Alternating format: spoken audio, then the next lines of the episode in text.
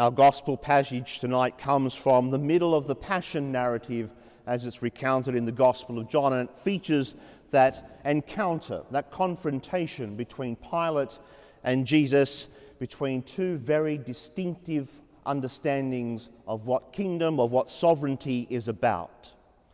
Pilate asks the question, "Are you the king of the Jews?" and does so from a particular perspective, his own, which was focused on power and authority that comes from strength and military conquest and wealth and all those other wonderful things that featured in the Roman world. There was someone at the top, and it all trickled down from there. Jesus, on the other hand, had a completely different understanding of what sovereignty was about. Pilate knew exactly what it was he was asking when he asked that particular question. He was uh, needed to ask it because from his perspective, Jesus had committed treason. He had dared to subvert the system that Pilate represented.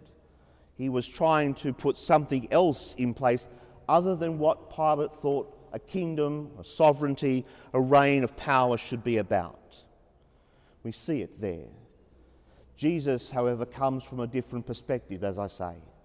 And we see his perspective in our first reading from Daniel and our second book, our second reading from the book of Revelation, a relationship, an understanding of sovereignty and power that comes not from strength and military conquest and all those other things, but from love.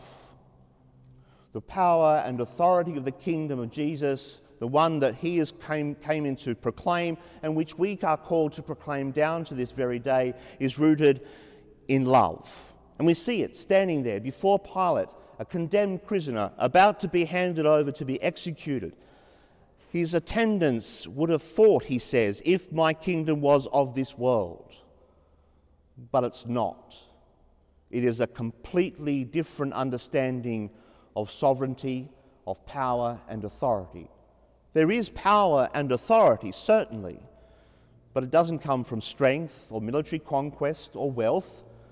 It comes from the mere fact that Jesus preaches love, and preaches it in such a way that we cannot ignore it, because it sits there in every church building, a crucifix reminding us very powerfully of the kind of love that Jesus preaches, a self-emptying love, a love that is not about him, but about those whom he loves, us.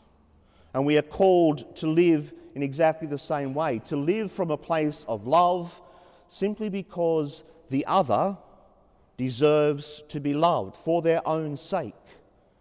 We don't love to get something from it. We love because others deserve to be loved. It's a very different source of power and authority, but is very, very real.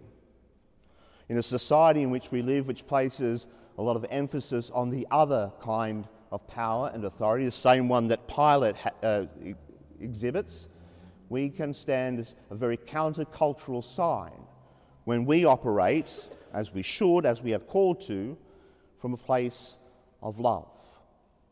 That's what we're called to do. As Christians, that's what we're called to witness. That's the kind of kingdom, of sovereignty, of the reign of God that we are called to proclaim into the world and attempt to bring into reality as best we can in a fallen world. So if we're going to be true to who we are, if we're going to respond to the love that has been lavished on us by Jesus, we are called to respond exactly the same way, from a place of love. And that means sometimes putting ourselves second. It sometimes means being prepared to be persecuted. It sometimes means being prepared to say, to take second fiddle because someone else requires our attention, our love. So, as we proclaim here in this place every week, every day, the love of the reign of God, let's be about proclaiming that into the world. We come here to be nourished in that love, and we are called to go out into the world and proclaim a reign of God that is founded not on strength and military conquest and wealth, but on love. So let's be about that. Let's be about the love that has been lavished on us and take it into the world.